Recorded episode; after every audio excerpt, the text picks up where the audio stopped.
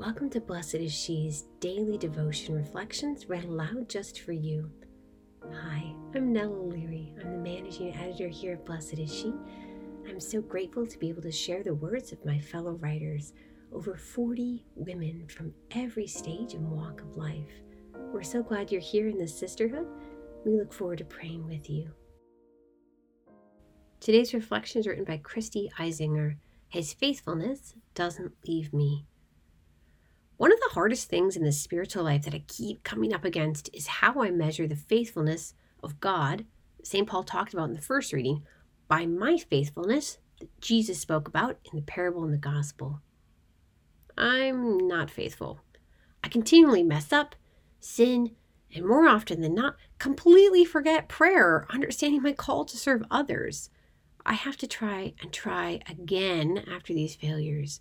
I have to start over from what feels like scratch so many times. And yet, this is my personal way of expressing faithfulness to God. My way is very, very human because that's what I am human. And so it's extremely difficult to understand the faithfulness of God. Just as His ways are higher than our ways, his faithfulness is so much greater and better than our expression of faithfulness. God is faithful to us at every moment. From before we were born, He has been present to us, guided us, protected us, and wanted every good thing for us.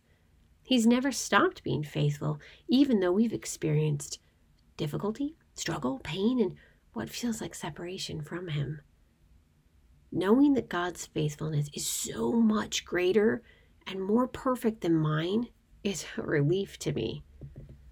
I know that His faithfulness doesn't leave me when I need to begin again, that He's always calling me to come back to Him, to sit with Him, to listen to Him and sit at His feet. It's this continual returning to Him that God calls us to live out in preparation of His return, to recognize when we stumble and need to begin again, and to stay awake to His presence in our lives at all times. Our reliance on and relationship with the Lord is what we're staying awake to, to not let the richness of a life lived with Him leave us unprepared for when we meet Him face to face. Lord Jesus, we thank you for this day and for this sisterhood. Help us prepare in the everyday now for what we desire for all eternity. We ask this in your holy and precious name. Amen.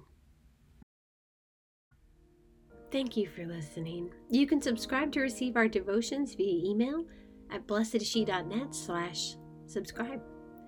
God bless you.